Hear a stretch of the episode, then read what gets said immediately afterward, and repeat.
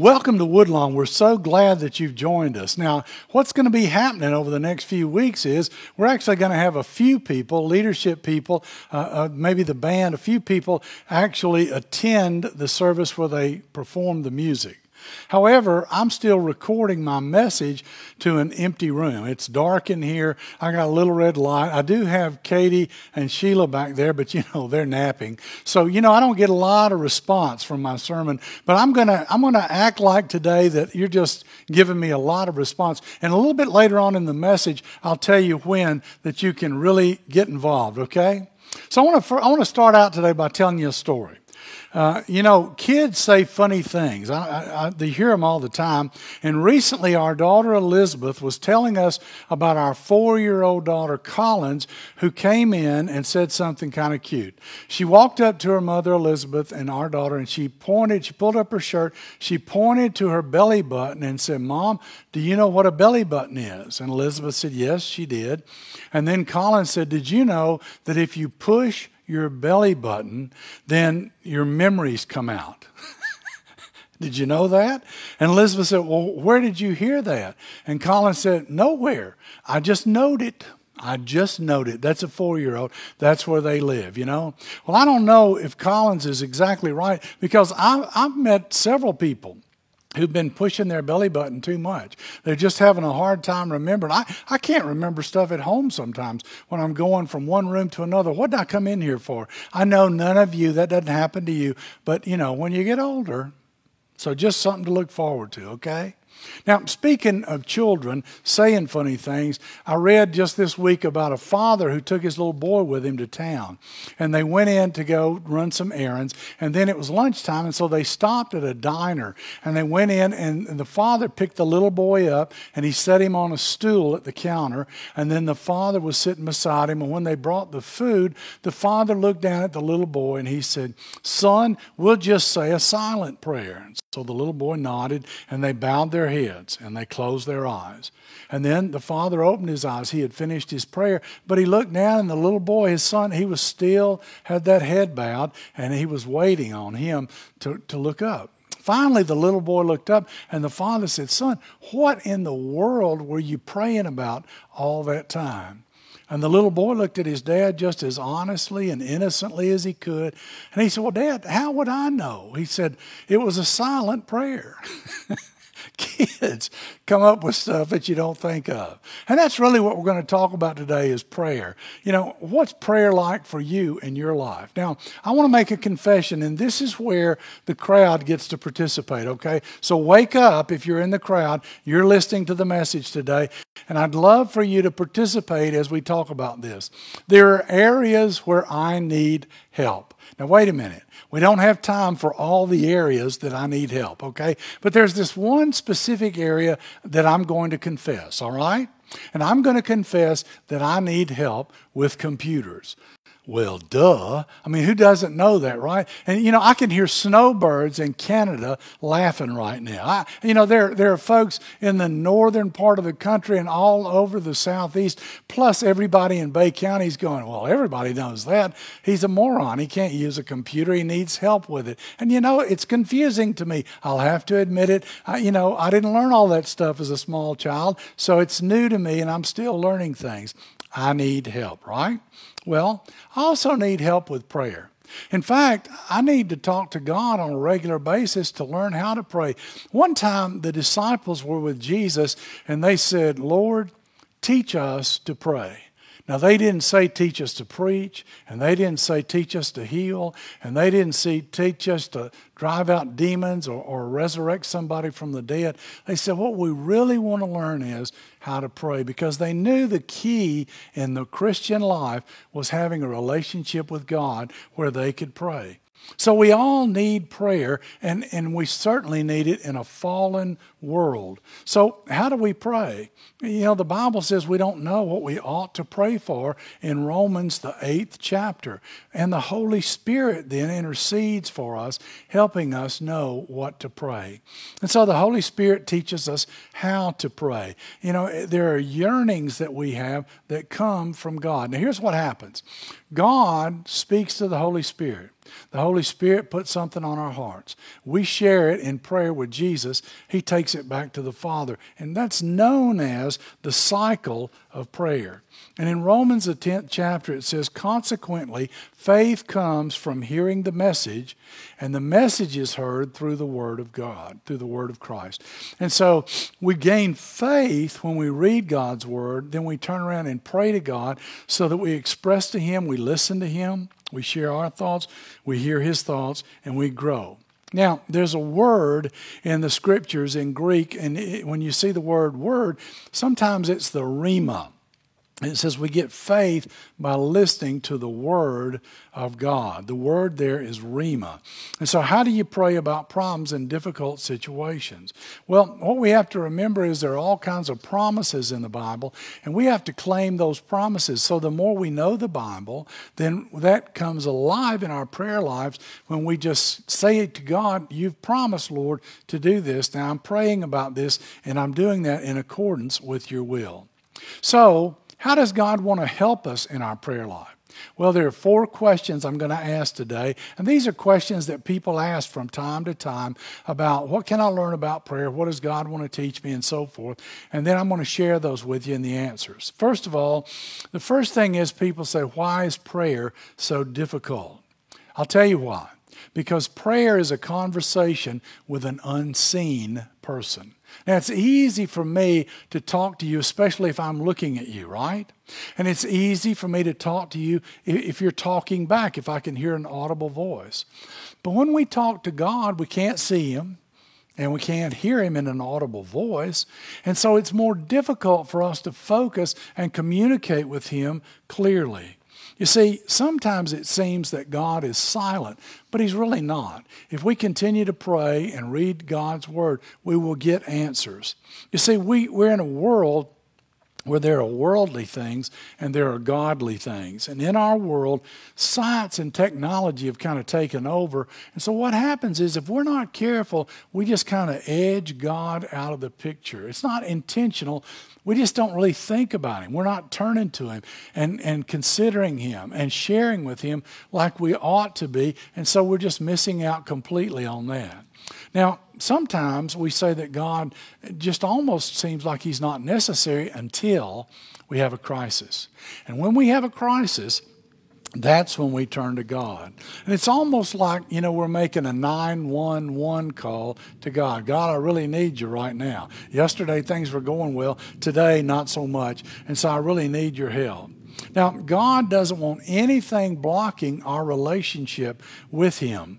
And, and He says, so two things have to happen confession and repentance. We have to confess our sins and we have to repent of them in order for us to continue to have that free flow in a relationship with God.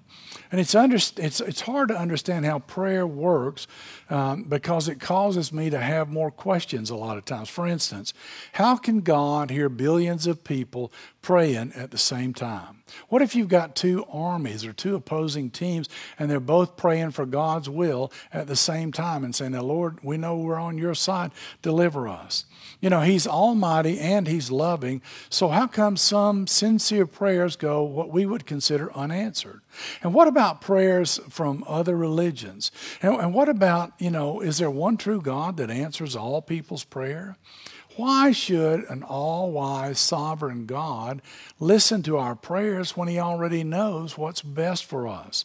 And there's a misconception about the promises of God you cannot automatically claim all that we read in the Bible for yours personally because sometimes it was said to someone individually in the Bible, not to every person in general. So let me help you understand this. Sometimes when God speaks, He speaks to us universally. What He's saying applies to everybody. You know, everybody can relate to that. It applies to us personally. But then the second thing is personally. When God speaks to us specifically, when it's an individual person about a specific situation, about a specific time, you know, that is a different kind of prayer. And in the New Testament, there are two Greek words, two terms for the word word. okay? One is logos, and the other one is Rhema, okay? So whenever you hear the word of God, you're talking about those two different kinds of words. Now, the logos is God's word to everybody. It's in general, it applies to every person. When you hear it, yes, you can claim it, it applies to you. But the second word, Rhema, is more specifically, it applies to you personally. It's a specific word and a promise and a specific person at a specific time and for that time only. And so the Rhema is a specific word for individuals. And God, when He speaks personally to you, you can act on that. In John, the 15th chapter, He says, If you remain in me and my words remain in you, ask whatever you wish, and it will be done for you. Okay? Now, there's a second question that people ask, and that is, How does prayer work? Well, as I've said, the Father initiates prayer. He sends it to the Spirit. The Spirit lays it on our hearts. We send the prayer back through Jesus. He gives it back to the Father. In Matthew, Jesus taught us, and, and by the way, we can pray to any of the three people in the Trinity anytime, okay? But in Matthew, the sixth chapter, Jesus taught us how to pray to the Father, our Father who art in heaven. And then in John, the 14th chapter, he, he said, You can pray to me. He said, You may ask me for anything in my name, and I will do it. And then, you know, sometimes how we're singing and we're singing, Spirit, rain down on me, and we're praying to the Holy Spirit when we do that. And Paul said that the help the Holy Spirit gives us in prayer is accordance with God's will. It's in accordance with God's will. Now, all of our prayers, for them to be proper and answered, they have to be in accordance with God's will. So if we've read the Bible and we know what the Bible says and we're praying for something that God has told us in the Bible, then we know we're praying along the lines of His will, okay? Prayer was the Father's idea, and the Holy Spirit intercedes for us in Romans, the eighth chapter. He, he meets us where we are and shares with us what God wants us to pray. And the Holy Spirit lives in you and me. He takes up residence and lives inside of us. Jesus said, I'm going to ascend to the Father, but I'm not going to leave you alone. I'm going to leave you the counselor, the comforter, the Holy Spirit to be with you. And Jesus speaks to the Father on our behalf. Paul indicates in Romans, the eighth chapter, that when we pray, Jesus is the heart searcher. He's searching our hearts and transmitting our prayers to God. You and I can ask God to reveal His will by giving us a desire. It's asking God to help us know, Lord, which way do you want me to go here? I'm submissive. I'm surrendered to you. You tell me what you want. And the psalmist says, Take delight in the Lord, and He will give you the desires of your heart. Also in Mark, it says, Therefore I tell you, whatever you ask in prayer, believe that you've received it and it will be yours. So there's nothing mystical about that. That happens all the time. Now, have you ever been to church? And the preacher's preaching, and you say, Man, he is preaching right to me today. How did he know that I was going through this problem? How does he know that that's exactly what I needed to hear? People say that to me all the time. How did you know that that was the message for me? And my answer is I really can't take credit for that because here's what's happening the Holy Spirit is speaking to you through me, and he's telling you what you need to hear. Isn't that amazing that God does that? And so the third question that we ask is well, what should I pray about? People ask that all the time. What should I pray about? And Jesus taught us to, to formulate words to express our thoughts and our feelings to God. And with these words, we can express our gratitude. We can express our sorrow for the sins we've committed. We can make requests for the blessing of others and for ourselves. And many believers have learned what I talked about recently in prayer A, C, T, S. You remember that? It's just a little outline for you to use in prayer. A stands for adoration, adoration and praise. I'm going to start by praising God, by adoring God, by celebrating who He is. C stands for confession. I need to confess my sins before Him now. When I see who God is, it shows me who I am. And you know, they don't match up, and so I need to confess my sins. And then T is thanksgiving. Lord, I just want to thank you for answering my prayers and blessing me. You've been so good to me, and I appreciate you. And then S is for supplication. Now, Lord, I want to pray for other people. There, there's intercessory prayer. I want to lift them up to you. And then finally, I want to pray for myself. There's something I want you to hear about from me that I need to see happen. And so the Spirit helps us know what to pray and how to pray in all kinds of prayers and requests. And we can praise God for who He is, and we can thank Him for what He gives, and we can celebrate the fact that He convicts us of sin so that we can confess it, so that we can repent, and so that we can be forgiven of it. And then He takes care of our needs, both material and spiritual, and the Spirit shares with us the burdens of God for lost people and hurting people. Have you ever had have you ever had the spirit just put a burden on your heart for somebody? That's what it's talking about. I'm just going to pray for this person, Lord. You've just brought them to mind. Now I want to lift them up to you in prayer. And as the spirit moves in our heart, Jesus the heart searcher, he just finds our hearts and he finds even unverbalized prayer. It's just a thought, it's a heart that we have, and that's also prayer. And then, even in unspoken prayer, it's not mystical or some magical thing, but it's real communication involving real people who are just trying to communicate with the Lord. Now, we're always to com- uh, always ready to compare our desires with Scripture. In James, the third chapter, it says, "But the wisdom that comes from heaven is first of all pure, and then peace-loving, considerate, submissive, full of mercy and good fruit." And it's impartial and sincere. Now, listen. God's Spirit never leads us to pray for something that is contrary to the Bible. So if you're starting to pray something and it just goes against the grain, it's contrary to the Word, you know, hey, this is not the right prayer. I don't need to pray that. Now, the last thing. What is so great about prayer? Sometimes people who don't have a relationship, they don't really understand it. Can it be real? What's that about? Let me tell you what prayer is. Prayer is intimacy with God. He wants to have an intimate personal relationship with you and me.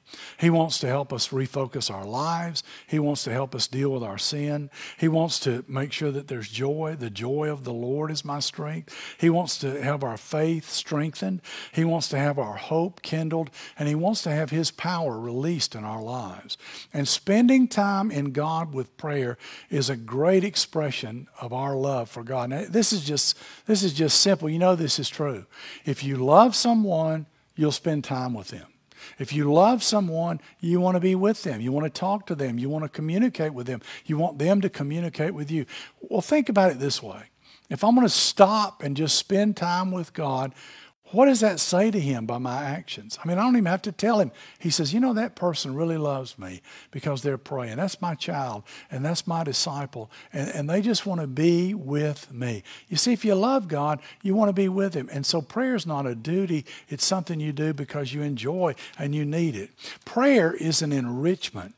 Jesus said to his disciples, The Father will give you give good things to those who ask him in Matthew the seventh chapter.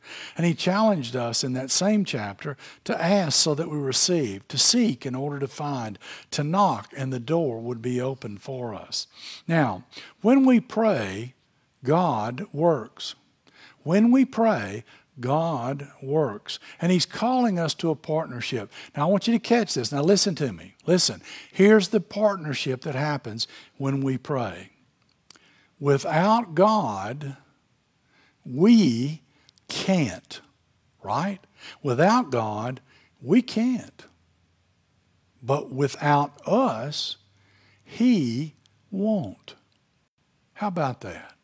You see, I can do all things through Christ who strengthens me, but by myself, I can't accomplish anything. And He can't accomplish anything in us if we're not turning to Him. You know, without us, He won't act because it's a two way street, it's a partnership. And so you know, we don't need the things of the world to try to solve the issues. Really, life is more about the spiritual aspect of things often. And we just go back to God's promises and we thank Him for those. There are all kinds of prayers, and the best prayers are prayed in our weakness. The Bible says, in our weakness, He can be strong. So we can be strong, fervent, faithful prayer warriors for Him. Now, I want to close by sharing this with you. I just read this week about a new book, and it's titled Faith for Exiles, and it's by a couple of guys, Dave Kinnaman and Mark Matlock. And here's what they say They said that they've, they've interviewed or surveyed or questioned or, or participated in conversation with a lot of young adults. And these are people who grew up in the church. And they categorize these folks in two different categories. They say all of them grew up in the church. The first group has hung on to their faith. They've continued to practice their faith. These are people who pray. These are people who attend worship. These are people who read their Bibles. These are people in a small group for accountability. These are people who fellowship with other Christians. The other group is a group of folks who grew up in the church, but, but they're not really participating in those things anymore. They, it's not that they're opposed to it, they're just not really doing it. They don't really attend except hit or miss. They don't really read their Bibles. They don't really pray unless they have a crisis. It's just two different groups. Now, here's what they say. They named the first group, the people who are still practicing their faith, they named them resilient disciples. Resilient disciples. And here's what they learned about resilient disciples as opposed to just kind of lukewarm folks going through the motions, okay? They said they experience far greater joy and intimacy with Jesus because they're living with him and doing life with him every day. It also says that they are far more likely to say that their relationship with Jesus brings them joy, shapes their body, mind, heart, and soul, and impacts the way they live every day. So they're happier people. They're more at peace. And, and it has an impact on who they are and what they do and how they impact other people. And then they said resilient disciples also have a richer prayer life. You see, they're, they're living with God. They're loving God. They're showing Him their faith. They're spending time, and God's just pouring into them, and you can see it in their lives. It says their time with Jesus re energizes their lives. Reading the Bible makes them feel closer to God. Listening to God is a big part of their prayer life. They're not just talking, but they're listening. And prayer does not feel like a chore, but it feels like a vital part of their life. Now, let me ask you, which one of those groups do you want to be in? Do you want to be in the resilient group or the folks that are just kind of, it's just kind of mundane? It's nothing special about life because their relationship with God is just not that active. It's just not there. It's just not alive. Now, let me just say this to you in closing.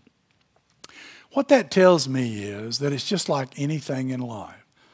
The more you put into something, the more you get out of it. That's true, isn't it? I don't care what it is. The more you put into something, the more you get out of it. And about 15 years ago, maybe longer than that now, more about 20 years ago, I got serious about my prayer life. I prayed, and I prayed on a pretty regular basis, but I didn't pray every day. And God convicted me at a minister's conference. And I, and I didn't want to do what he said. He wanted me to journal, keep a journal and all that. And I didn't want to do that. And, you know, if you have an argument with God, guess who wins? Duh. And so I started doing that. And I got serious about my prayer life. And now I do it every day. And it's just a joy to me to be a part of that. And I don't worry about how long it takes. It takes a while to do it. I just enjoy it. I look forward to it. It's what I want to do the first thing in the morning. Now, if you'll take your prayer life seriously, a couple of things will happen. It will change your relationship with Jesus. It will. You'll be more resilient. And it will have a greater impact on the people around you. I just want to challenge you today. If maybe your prayer life is not what you want it to be, maybe it's not where it once was, or maybe it's never been there, but you'd like for it to be, I just want to challenge you. Talk to God about that. Ask Him to make your prayer life something that's resilient, to just fill you up, to just fill you with His Spirit and joy and peace and comfort, strength and affirmation. And then that He might just let that flow out of you to other people to be a blessing to them. Will you do that? Let me see. Let me see the heads. People are nodding. I see the snowbirds there in Canada again. You can stop laughing now about, you know, me and computers, right? But if you need help with prayer, okay, yeah, some of the other folks, my friends there in, uh, some of my folks in Wisconsin, yeah, I, I, even that preacher from Wisconsin, yeah, I see you. Right? And then the Bay County people, right? And then the people from way up north in Dothan and, you know, parts of Alabama, Tennessee, Georgia, you know, all those different folks that come from all over the country, you know, uh, they're people, they, they even sit together when they do get to come to church. Have you noticed that? Some of them have their own section. It's amazing. And sometimes some of the people from different states will be sitting just kind of off by themselves. And I say, Your section is over here. And they just crack up over that. You know, well, you know who you are. You know who I'm talking to, right? So I'm just going to pray that your prayer life will just improve wherever it is. Lord, thank you. Thank you for the, the opportunity to pray. Now, Lord, I just pray that you would take us, that you would take our prayer lives, that you would make them what you want them to be. Lord, eh, we just have to be faithful and obedient to you and avail ourselves, and then you will do the rest. And so we just give it to you. We thank you for it, and we just look forward for growth in our prayer life. In Jesus' name I pray. Amen. And everybody said, Amen. Did you say it? Look at the person next to you and say, Amen.